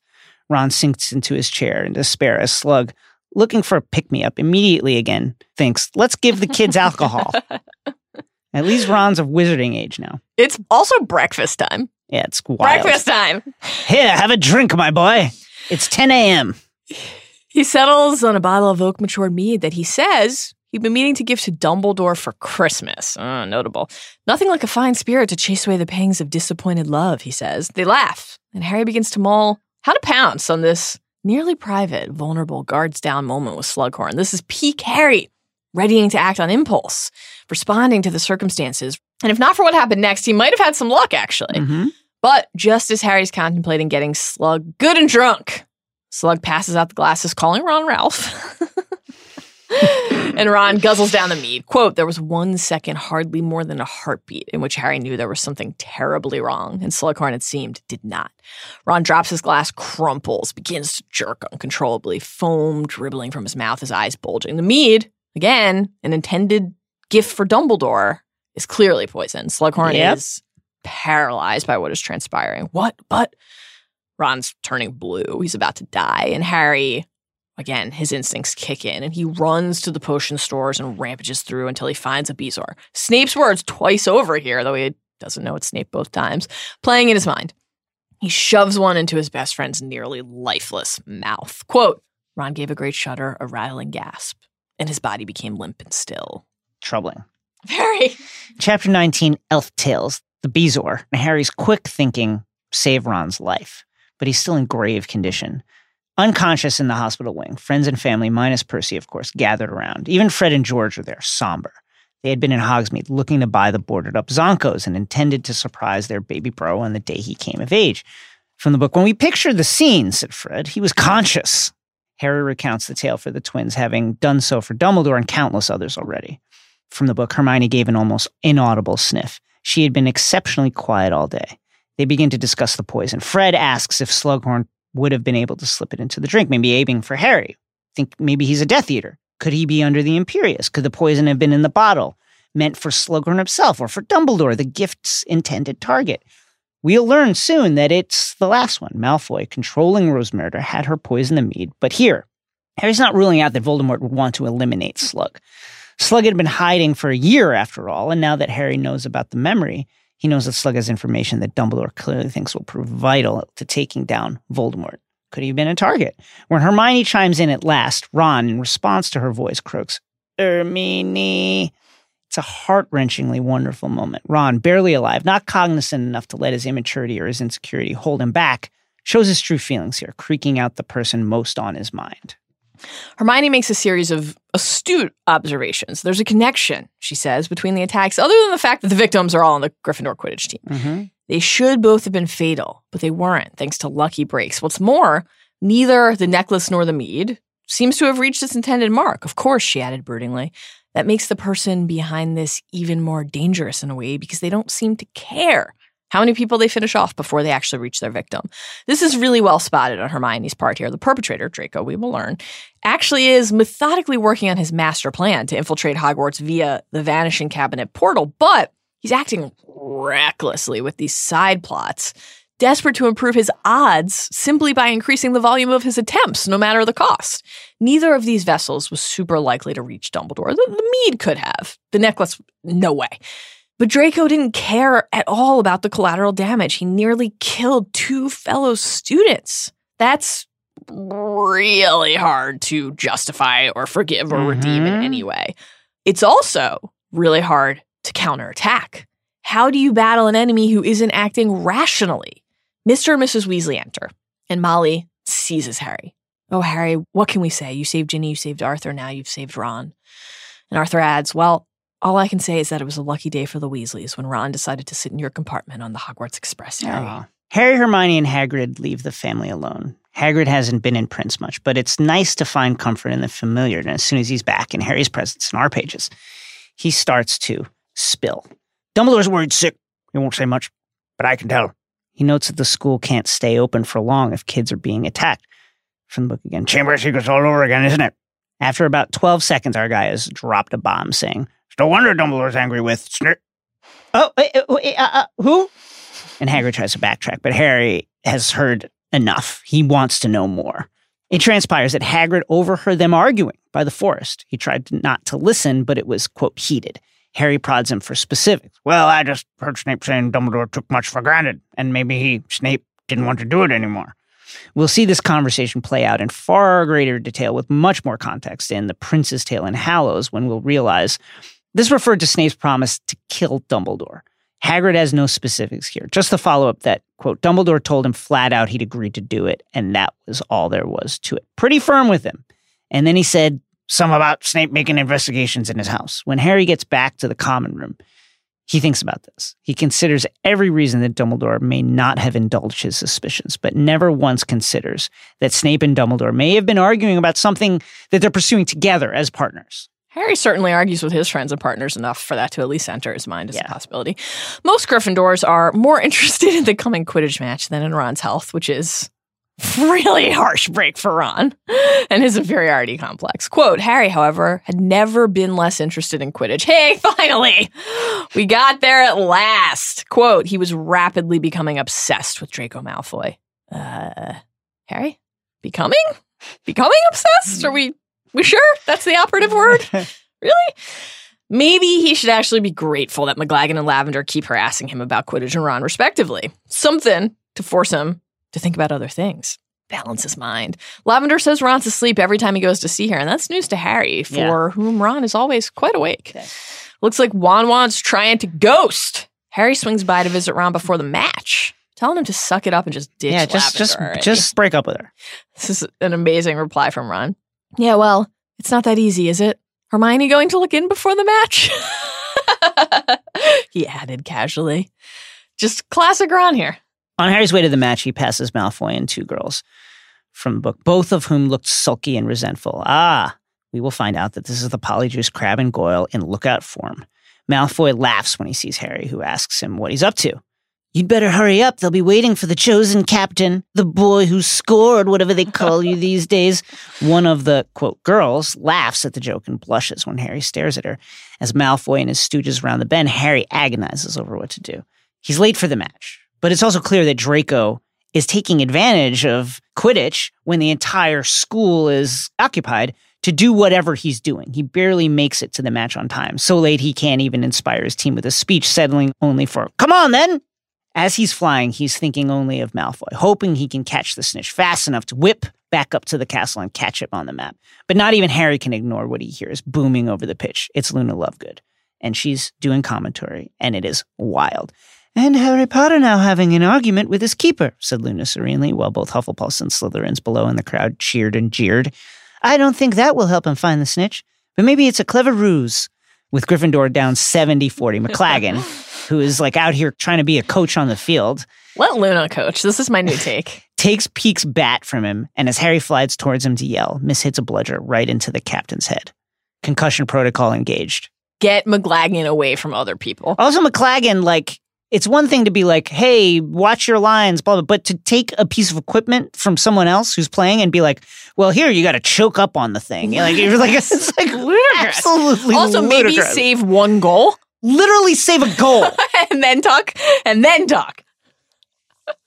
Harry wakes in the hospital wing naturally, his head heavily bandaged, his skull cracked. Quote, I don't want to stay here overnight, Harry tells Madame Pomfrey.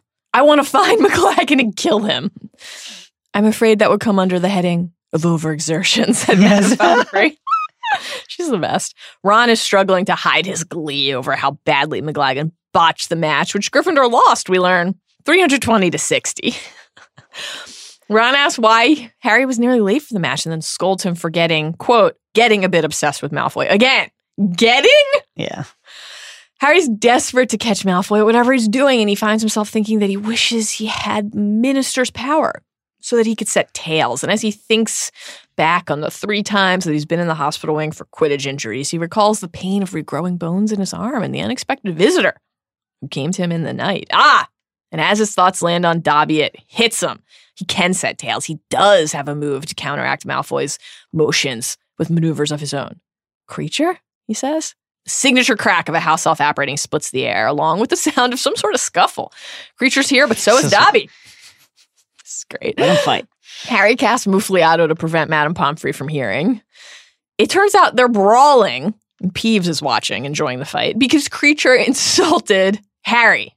And Dobby felt compelled to defend Harry's honor when Kreacher calls Harry filthy friend of Mudbloods. The Dobster winds up and knocks out half of Kreacher's teeth. Brutal. Harry and Ron pull them apart, Harry commands Kreacher to stop fighting. Master called me, croaked Kreacher, sinking into a bow even as he gave Harry a look that plainly wished him a painful death. Harry says he has a job for Kreacher, who replies that he'll do it, of course, because he has no choice. Neat. Dobby naturally volunteers to help instead. Dobby would be honored to help Harry Potter. Harry decides that, you know what, two is better than one in this case, and he tells them, I want you to tail Draco Malfoy. Ron is stunned as Harry continues. Quote, I want to know where he's going, who he's meeting, and what he's doing. I want you to follow him around the clock. Should be noted, Harry. Dobby is employed, is like gainfully employed now, like Yeah. has a job. Like round the clock. Yeah. Also, like, what about meals, naps? Just, uh, it's like, this is. Give them shifts at I know. least. Kreacher replies, Master wants me to spy upon the pure blood great nephew of my old mistress. Oddly specific framing here from the Creech man, but yeah, that's basically what it is. Harry is alarmed at the way Kreacher said that, and he issues a caveat, every caveat and rule he can think of to try and close the loopholes that would allow Kreacher in any way to fuck with Harry the way he did Sirius when Kreacher says, quote, with bitter resentment that Master thinks of everything. Harry is satisfied. He's hated Malfoy, of course, since Sorcerer's Stone, and he's been certain since the beginning of this book that he was up to something truly dangerous, despite actually overhearing four conversations and gaining a ton of intel hmm he hasn't been able yet to figure out the specifics of Draco's plan, catch Draco in the act, Yep. pin any of the attacks on Draco, Yep. or fully convince his friends, even even his friends, Yeah. of the severity of the threat. And here, for the first time, he's in a position to break through, to do more than just sit and wonder, move against the boy he sure is moving against him and Dumbledore. Let's go, Dobster. Yeah. Mal, ugh. She didn't see that, did she? Good. There's no time for embarrassment, so please toss the invisibility cloak over our heads and lead us into Romilda Vane's bedroom. Lead us into the restricted section to teach us what we need to know about love potions.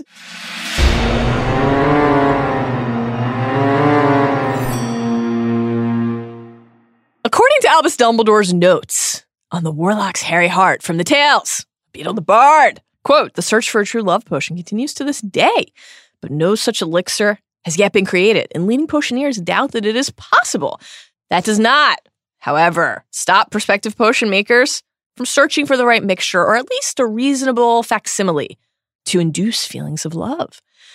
All efforts to date, though, have ended up more toward the side of obsessive infatuation than actual love, which, as we know from Dumbledore, among others, is the most powerfully and carefully studied force in the magical world.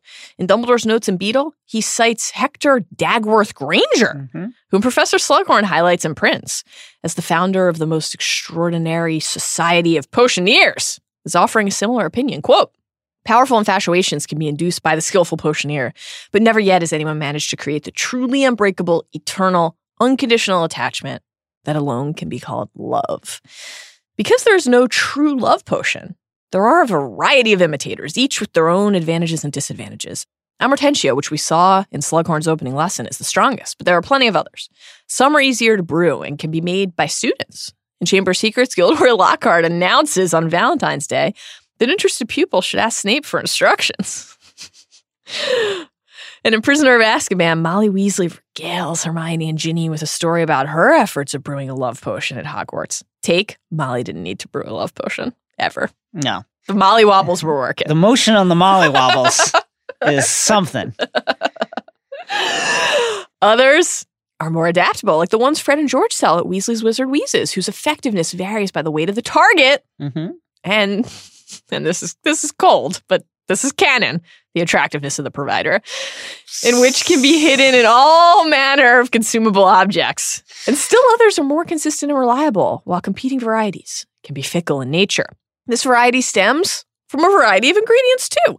Though we know of a few commonalities, an Ashwinder egg is used as a base in many love potions, just as in Felix Felicis, which might explain the feeling of euphoria induced by both of those products. And in Cursed Child, hmm Albus Severus Potter and Scorpius Malfoy discuss how a rare and expensive ingredient called pearl dust appears in all love potions. In the Book of Potions, our new friend Zygmunt Budge also writes that parts of a rose can be a worthwhile additive too, though he finds that using the flower's thorns instead of its petals can produce unstable effects. Ah, How symbolically apt. Unsurprisingly, these effects can be quite dangerous across the whole range of love potions, particularly when they're allowed to mature, as Ron discovers to his chagrin in this set of chapters. They do wear off, though. Fred and George mention that theirs have an average duration of 24 hours. So we can deduce that Merope Gaunt would have had to supply Tom Sr. with frequent doses of love Yeah. potion to maintain his affection and their fictive relationship for as long as she did. It's a wonder that love potions aren't banned by the ministry, given their similarity and effect to the Imperius Curse. Yet there the Weasleys are. It's really, openly selling a range of them really incredible shit from as the Weasleys. part of their booming business. As they will learn via the Peruvian instant darkness powder at the end of this book. Perhaps they should have been more careful about tracking who exactly was buying their wares. You know that Fred and George are absolutely lobbying their father to squash any legislation that might that might limit the sale of love potions and imported darkness powders. They're like the Koch brothers of the wizarding world. Unfortunately, Arthur's not receiving their owls because he's taking a nap. Yes. He's very tired. He's working around the clock. Jason, Ron reckons I should just hang back after recording this afternoon. Oh well, if Won-Won thinks that, you better do it. After all, when has Wan Wan's judgment ever been faulty? Jason, can't you? No. All right, fine. God. In that case, we better split our nuggets, if not our souls, by sharing seven of our favorite insights and observations from Prince chapters 16 through 19. Because seven remains the most powerfully magical number. You go first.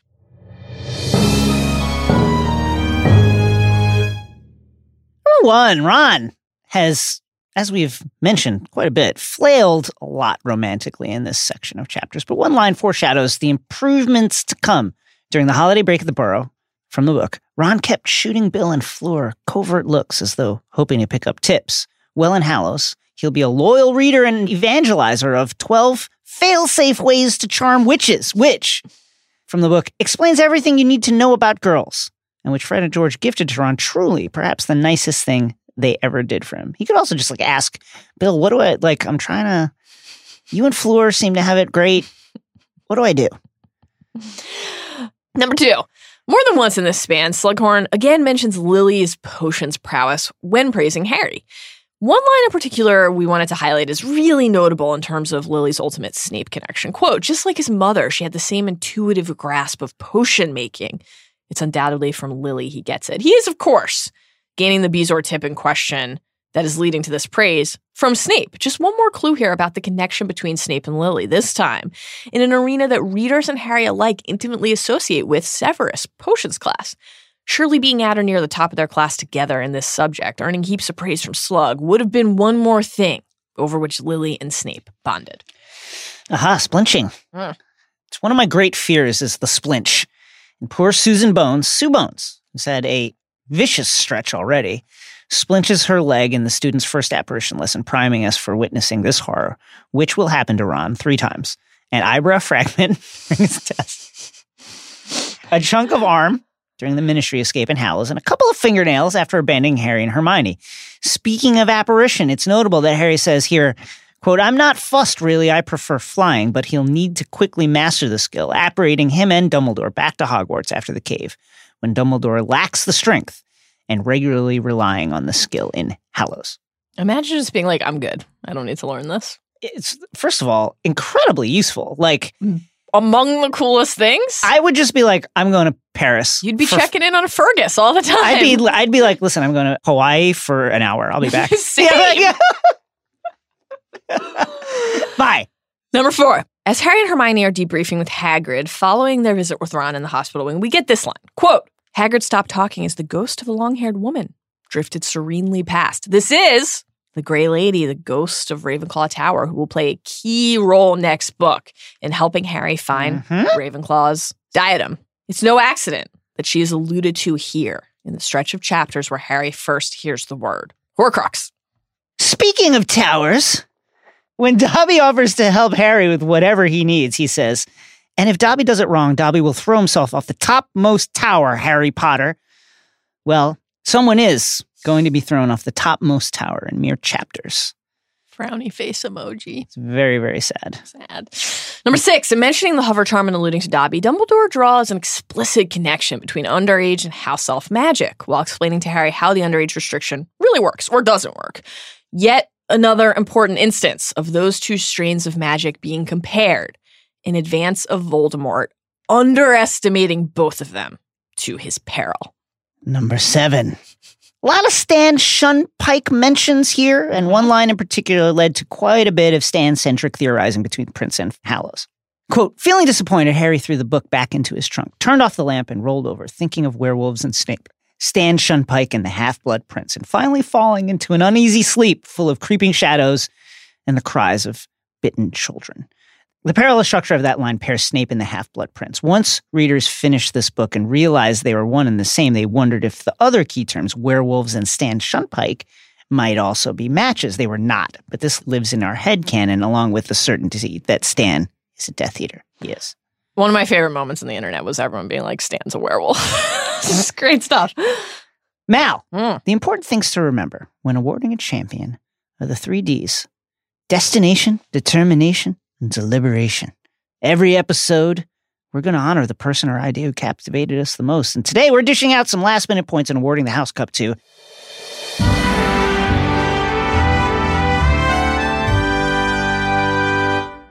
Harry James Potter. Great stretch for our guy Harry. We really, talked about really, him a really lot. great. Rapid fire highlights here. Ginny pulled a maggot out of his hair, and it gave Harry like goosebumps. Yeah, it gave like, down his body. He was just like, "Oh." Listen, if a girl is willing to pull a maggot out of your hair, what won't she pull? Right. Then he like took the package and dumped the maggots all down his chest and was like, Ginny, help. He stands toe to toe with Scrimgeour and owns him, showing a real moral fiber and a backbone that is just incredible to see. It's one of those moments where you really take the measure of Harry and go, wow, I've been with this guy since he was a kid. He has grown. and look at how far he's come. It's an incredible moment. He makes some headway finally with Hermione regarding Malfoy, given the Fenrir nugget. And this is big because he has been just absolutely running up against a wall trying to get any any indulgence here into mm-hmm. his theory. And just this is a door, a door that opens. He sees the memory Dumbledore says is the most important, though, as stated, he fails miserably to fulfill his homework assignment, though he gives it the college try. Ish.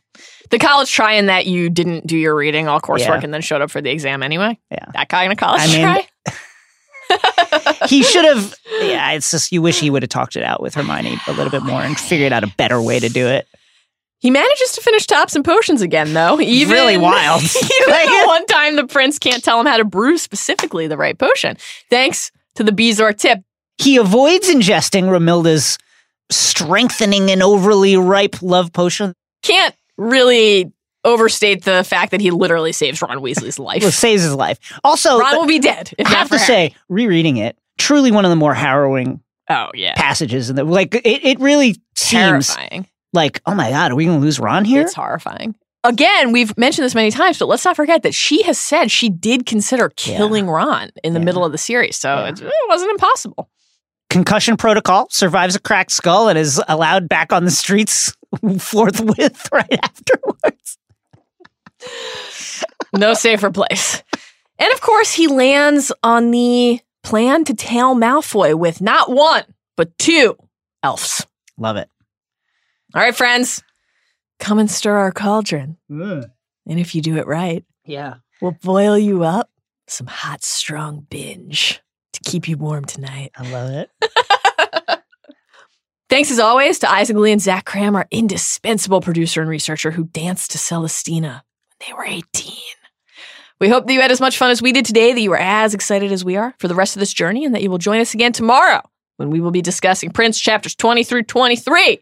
Please also check out our trailer breakdown for Fantastic Beasts, The Crimes of Grindelwald, which you can find on the Ringer YouTube channel and all Ringer and Binge social platforms. And until next episode, it's time to pack up and an extra 10 points to binge mode for sheer cheek.